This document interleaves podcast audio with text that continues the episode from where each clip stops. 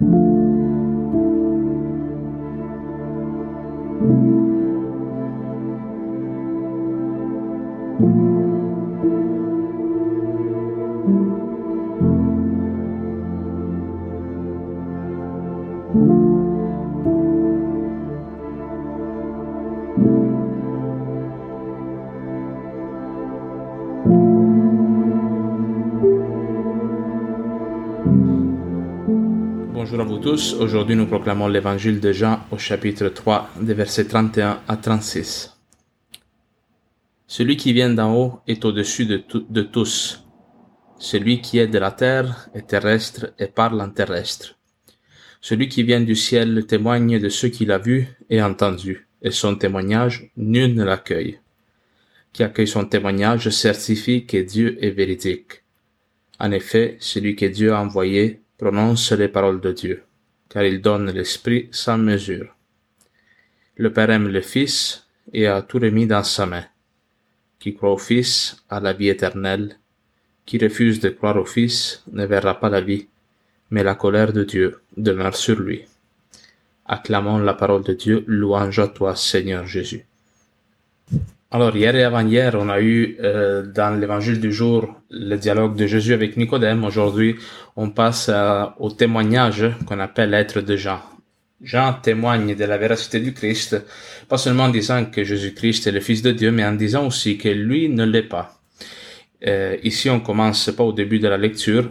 Le, le fait qui précède ce, ces versets qui sont prononcés par Jean le Baptiste, euh, qu'est-ce qui arrive? Il y a les disciples de Jean qui baptise, hein, parce que Jean il a ses propres disciples et il y a les disciples de Jésus-Christ aussi, c'est comme deux groupes séparés.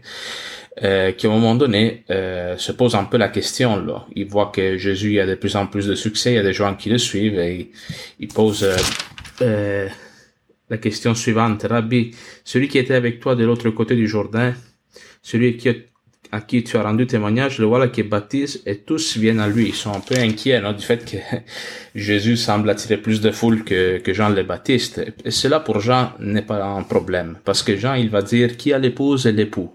Mais l'ami de l'époux qui se tient là et qui l'entend est ravi de joie à la voix de l'époux.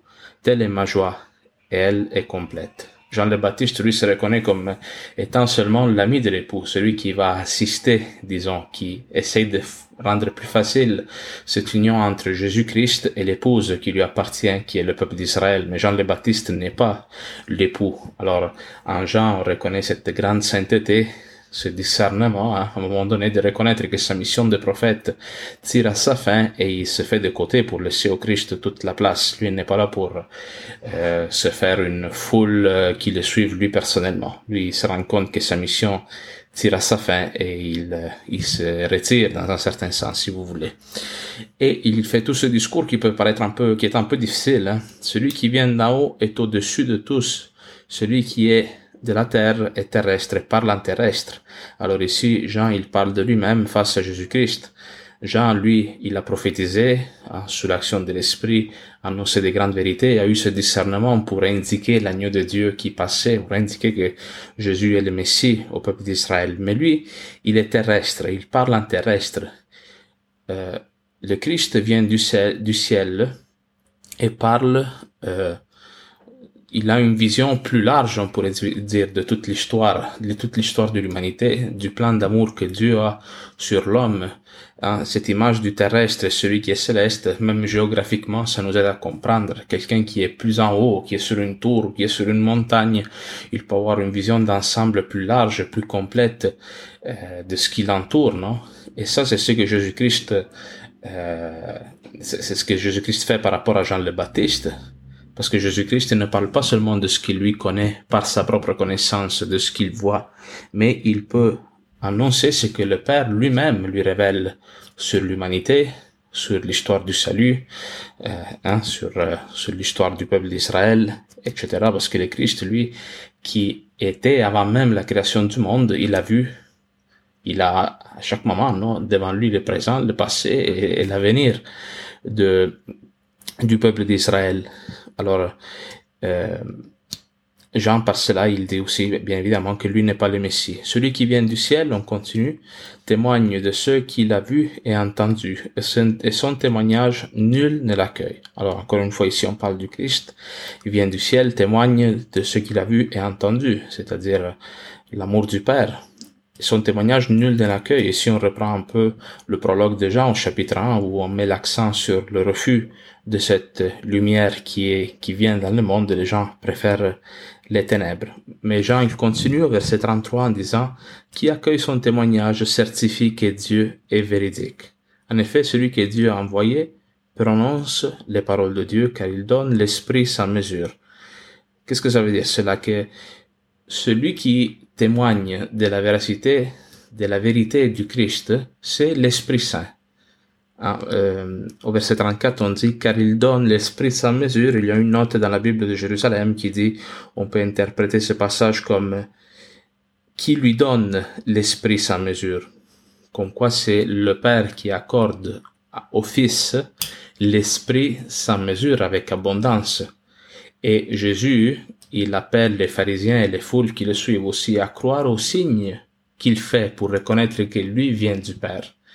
Et tout ce que le Christ fait, la puissance qui sort de lui pendant les miracles, la parole forte, non, qui appelle à la conversion les gens, euh, toutes les guérisons, les expulsions de démons, c'est tout des déploiements de l'esprit, de l'esprit saint, hein, qui euh, passe par lui. cet esprit, dit Jean, qui lui est comme accordé par le Père. Alors on voit comment il y a une action trinitaire à chaque geste de la vie du Christ. Ce n'est pas comme si le Christ lui agit tout seul, puis l'Esprit Saint, le Père, ils sont sur, sur le bench là, à attendre qu'il arrive leur tour. Mais le Christ témoigne par ses gestes, donc par ses paroles, qu'il a l'Esprit en lui, non pas n'importe quel esprit, mais l'Esprit même du Père. Et cela témoigne que lui est le Fils.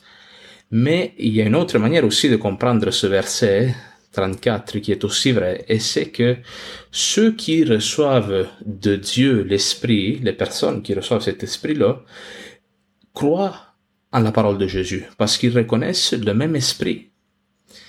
Et ça, c'est ce qui se produit en nous.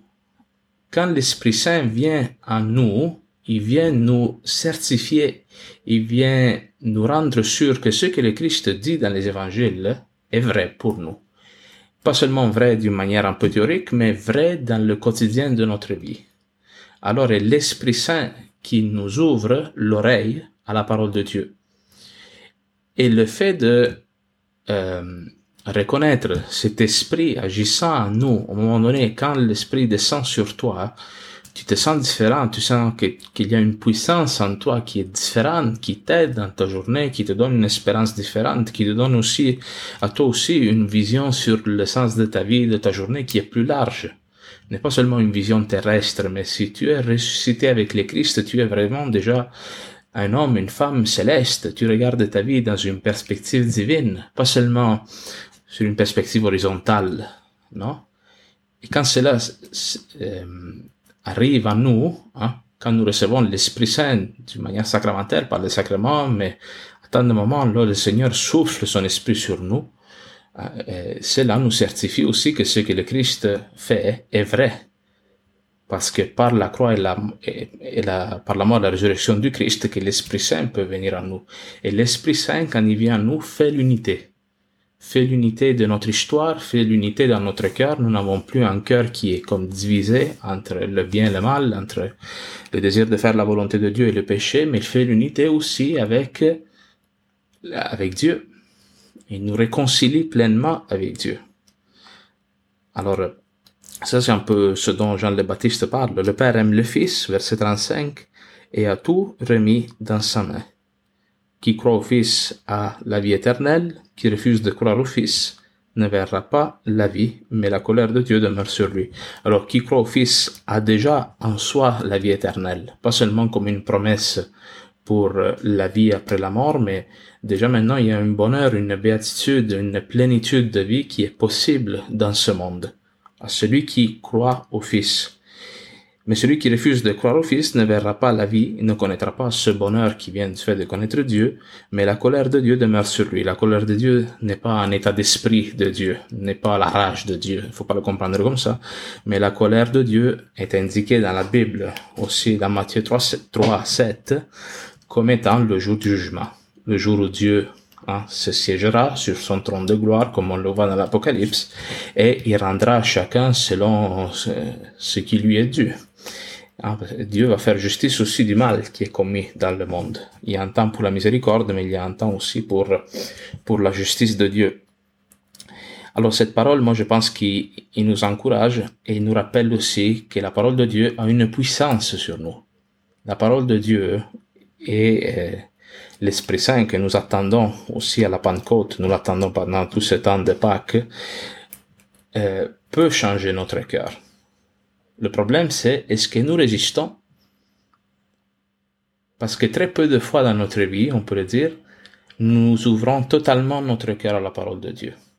Il y a toujours des formes de résistance en nous, dans notre cœur, qui soient conscientes, des fois même un petit peu inconscientes, des peurs, euh, des peurs de perte de contrôle de notre vie, qui empêchent la parole de Dieu de faire son chemin et de faire de nous ces êtres célestes que Dieu voudrait faire avec nous revenir refaire cette unité du cœur. Moi, c'est là je, je demande pour moi-même que Dieu fasse une unité dans mon cœur face à ce qui m'est demandé aussi en tant que prêtre, en tant que chrétien. Non? Alors vraiment, euh, attendons l'Esprit Saint, continuons de jubiler pour la Pâque, cette fête de la résurrection que, que nous vivons dans ces 50 jours, mais attendons aussi euh, l'Esprit Saint qui est là que comme je l'ai dit, là, j'aime bien répéter ça, je me le répète à moi-même, la, la Pentecôte, c'est la Pâque qui vient dans l'intimité de notre âme.